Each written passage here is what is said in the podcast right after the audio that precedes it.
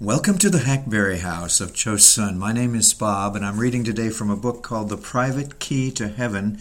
It's by Thomas Brooks, who lived from 1608 to 1680. He was an English nonconformist preacher and writer. Well, he's been trying to give us words of counsel about prayer, and his ninth advice and counsel is this In all your closet duties, look that your ends be right purposes. Look that the glory of God be your ultimate end, the mark, the white uh, that you have in your eye. There is a great truth in that old saying duties are esteemed not by their acts, but by their ends or their purposes. Look, as the shining sun puts out the light of the fire, so the glory of God must consume all other ends. There may be bad work with regard to a good matter, occasion, as in Jehu's zeal. Two things make a good Christian good actions and good aims. And though a good aim doth not make a bad action good, as in Uzzah, yet a bad aim makes a, a good action bad, as in Jehu, whose justice was approved but his policy punished. God writes a nothing upon all those services wherein men's ends are not right. They obeyed not thy voice, neither walked in thy law. They have done nothing of all that thou commandest them to do. Jeremiah 32 23. All this evil is come upon us, yet made we not our prayer before the Lord our God. Daniel 9:13. The Jews were very much in religious duties and services. Witness Isaiah and Zechariah. I might produce a hundred more witnesses to confirm it were it necessary. But because they did not aim at the glory of God in what they did, therefore the Lord writes a nothing upon all their duties and services. It was Ephraim's folly that he brought forth fruit unto himself. And it was the Pharisees' hypocrisy that in all their duties and services they looked at the praise of men. Verily, saith Christ, they have their reward. A poor, pitiful reward indeed. Such men shall be sure to fall short of divine acceptance and of a glorious recompense, that are not able to look above the praises of men. Woe to that man that with Augustus is ambitious to go off the stage of duty with a plaudit praise. Peter was not himself when he denied his Lord and cursed himself to get credit amongst a cursed crew. As ever you would ask and have, speak and speed Seek and find. Look that the glory of the Lord be engraven upon all your closet duties. He shall be sure to speed best, whose heart is set most upon glorifying of God in all his secret retirements. When God crowns us, he doth but crown his own gifts in us. And when we give God the glory of all we do, we do but give him the glory that is due unto his name. For it is He, and He alone, that works all our works in us and for us. All closet duties are good or bad, as the mark is at which the soul aims.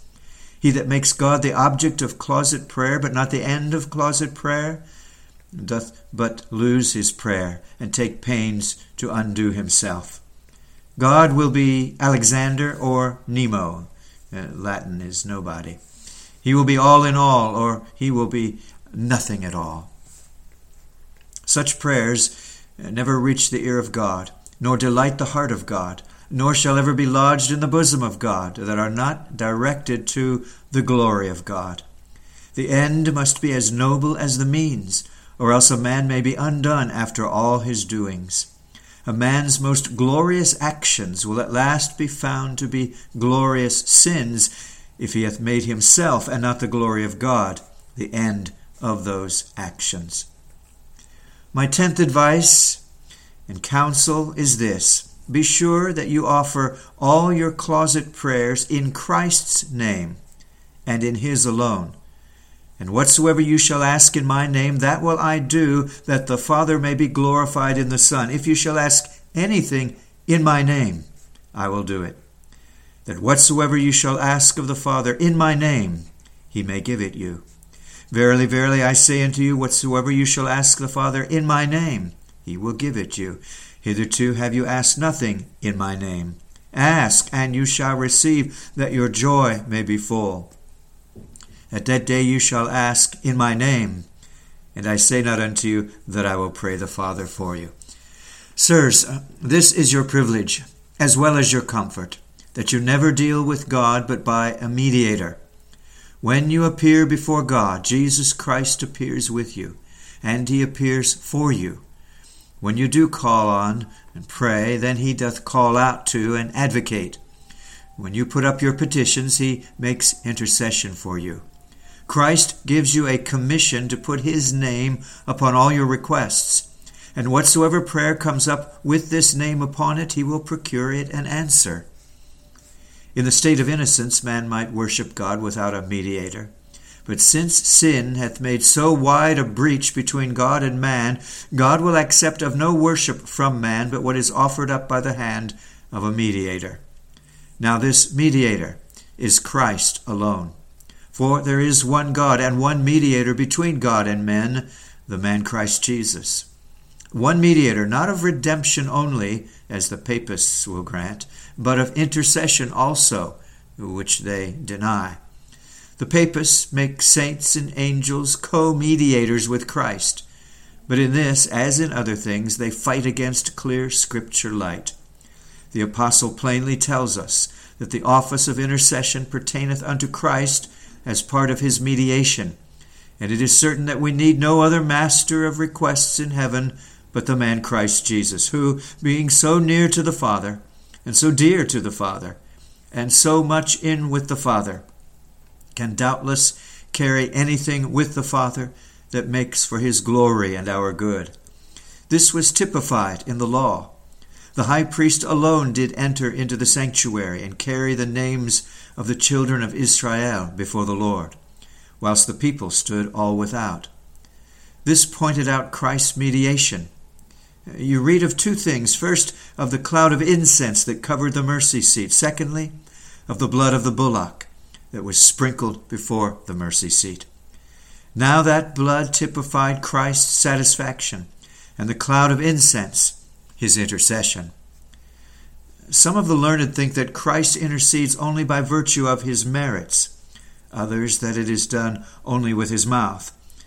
I conjecture it may be done both ways, the rather because Christ hath a tongue, as, as also a whole body, but glorified in heaven and is it likely that that mouth which pleaded so much for us on earth should be altogether silent for us in heaven?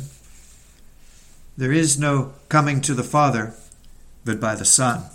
Christ is the true Jacob's ladder by which we must ascend to heaven. Joseph, you know, commanded his brethren that as ever they looked for any good from him, or to see his face with joy, that they should be sure to bring their brother Benjamin along with them. Oh, sirs, as ever you would be prevalent with God, as ever you would have sweet, choice, and comfortable returns from heaven to all your closet prayers, be sure that you bring your elder brother, the Lord Jesus Christ, in the arms of your faith. Be sure that you treat and trade with God only in the name of the Lord Jesus. It is a notable speech that Luther hath upon the 130th Psalm. He says, Often and willingly do I inculcate this, that you should shut your eyes and your ears, and say, You know no God out of Christ, none but he that was in the lap of Mary and sucked her breasts. Sweet is the name of Christ. End of quote. He means none out of him. When you go to closet prayer, look that you pray not in your own names, but in the name of Christ, and that you believe and hope not in your own names, but in the name of Christ, and uh, that you look not to speed in your own names, but in the name of Christ. And whatsoever you do, in word or deed, do all in the name of the Lord Jesus. Colossians 3:17. Whatsoever we do, we are to do it by the authority of Christ and through the assistance of Christ and in the name of Christ and for the sake and glory of Christ.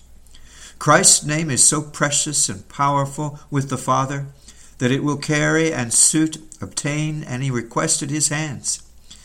Uh, Jesus, in the China tongue, uh, signifies the rising sun. When a man writes the name of Jesus upon his closet prayers, then he shall be sure to speed. Though God will not give a man a drop, a sip, a crumb, a crust for his own sake, yet for Jesus' sake he will give the best, the choicest, and the greatest blessings that heaven affords. That name is still mighty and powerful, prevalent and precious before the Lord. The prayers that were offered up with the incense upon the altar were pleasing and came up with acceptance. Joseph's brethren were kindly used for Benjamin's sake. Sirs, all our duties and services are accepted of the Father, not for their own sakes, uh, not for our sakes, but for Christ's sake. There are no prayers that are either heard, owned, accepted, regarded, or rewarded, but such as Christ puts his hand to. If Christ doth but mingle his blood with our sacrifices, our services, they will be lost and never ascend uh, as incense before the Lord if he does not do that.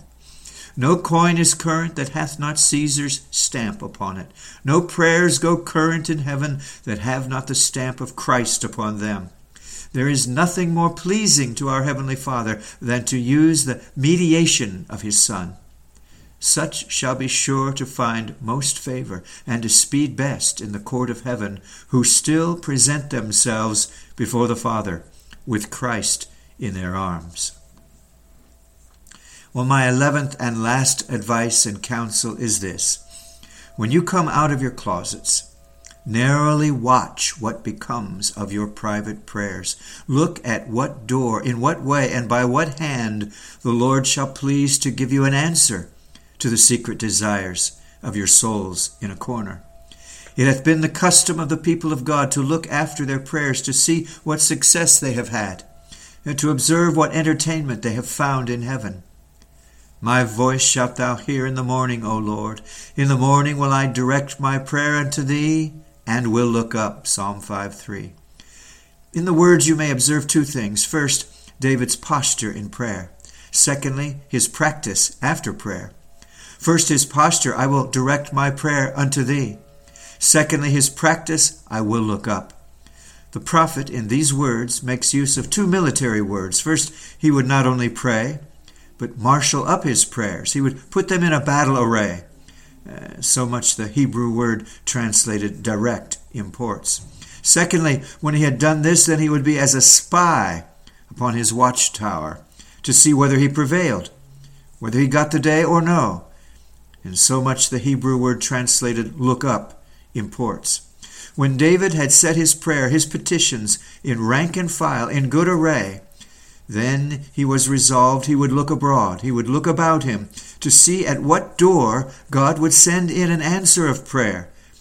He is either a fool or a madman. He is either very weak or very wicked that prays and prays but never looks after his prayers, that shoots many an arrow towards heaven but never minds where his arrows alight. I will hear what God the Lord will speak for he will speak peace unto his people and to his saints. Psalm 85 8. If David would have God to hearken to his prayers, he must then hearken to what God will speak. And upon this point it seems he was fully resolved. The prophet's prayer you have in the seven first verses of this psalm, and his gracious resolution you have in the eighth verse. I will hear what God the Lord will speak, as if he had said, Certainly it will not be long before the Lord will give me a gracious answer, a seasonable and a suitable return to my present prayers. Out of the depths have I cried unto thee, O Lord. Lord, hear my voice. Let thine ears be attentive to the voice of my supplications. I wait for the Lord. My soul doth wait, and in his word do I hope. My soul waiteth for the Lord more than they that watch for the morning. I say, more than they that watch for the morning. Those that watch abroad in dangerous times and tedious weather look frequently after the peep of day. That is, they look for the peep of day. How doth the weary sentinel that is wet with the rain of heaven or with the dew of the night wait and watch, look and long for the morning light? Now, this was the frame and temper of David's spirit when he came off from praying. He falls awaiting for a gracious answer. Shall the husbandman wait for the precious fruits of the earth? Shall the merchantman wait for the return of his ships? Shall the wife wait for the return of her husband that is gone on a long journey? And shall not a Christian wait for the return of his prayers? Noah patiently waited for the return of the dove to the ark with an olive branch in its mouth. So must you patiently wait for the return of your prayers. When children shoot their arrows, they never mind where they fall. But when prudent archers shoot their arrows up into the air, they stand and watch where they fall. You must deal by your prayers as prudent archers do by their arrows. I will stand upon my watch and set me upon the tower, and will watch to see what he will say to me. Habakkuk 2 1. The prophet in the former chapter, having been very earnest in his expostulations and very fervent in his supplications, he gets now upon his watchtower to see what becomes of his prayers. He stands as a sentinel and watches as vigilantly and as carefully as a spy, a scout, earnestly longing to hear and see the event, the issue, and success of his prayers. That Christian that in prayer hath one eye upon a divine precept and another upon a gracious promise, that Christian will be sure to look after his prayers. He that prays and waits, and waits and prays, shall be sure to speed. He shall never fail of rich returns. He that can want as well as wait, and he that can be contented that God is glorified, though he be not gratified, he that dares not antedate God, that is, uh, take before the true time, before God's promises, but patiently waits for the accomplishment of them, he may be confident that he shall have seasonable and suitable answers to all those prayers that he hath posted away to heaven. Though God seldom comes at our time, yet he never fails to come at his own time. He that shall come will come and will not tarry, it says in Hebrews 10:37. The mercies of God are not styled the swift, but the sure mercies of David. He that makes as much conscience to look after his prayers as to pray shall shortly clap his hands for joy and cry out with that blessed martyr, He is come, Austin! He is come! He is come! This was uh, from Mr. Glower, or Glover, excuse me, in Foxe's Martyrs. Certainly there is little worth in that man's heart or in that man's prayers who keeps up a trade of prayer but never looks what becomes of his prayers. When you are in your closets, marshal your prayers. See that every prayer keeps his place and ground, and when you come out of your closets, then look up for an answer. Only take heed that you be not too hasty and hot with God. Though mercy in the promise be yours, yet the time of giving it out is the Lord's. And therefore you must wait as well as pray. And thus much by way of counsel and advice for the better carrying on of closet prayer. The next section will be directions to prayer. Directions to prayer. Thank you for listening. Do look around our site. Lots of audios here, and I've got to tell you about the latest project that's happened. I trust that you will take advantage of it. We're now on a, an internet radio station. I call it Hackberry Radio.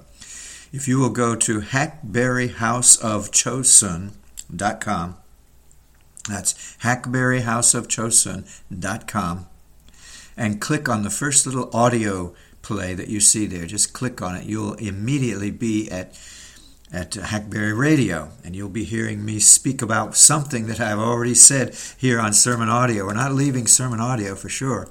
We're referring people back to Sermon Audio, in fact. So, what you do is you listen, and if you haven't heard that series before, because the series are all jumbled up on the radio station, if you haven't heard that particular series, then you come back to Sermon Audio and look it up right here, and I can help you with it if you want to write me at bob.j.faulkner.72 at gmail.com. I'd appreciate hearing from you and, and, that you will also do check this radio station out so that I know you're out there and that you've heard it and you maybe you'll give me some positive feedback or some help help that I need to make it a better thing. Thank you so much again. This is the Hackberry House of Chosun, and this audio is being released on the 7th of June, 2023. Lord willing, we'll talk again real soon. Bye bye.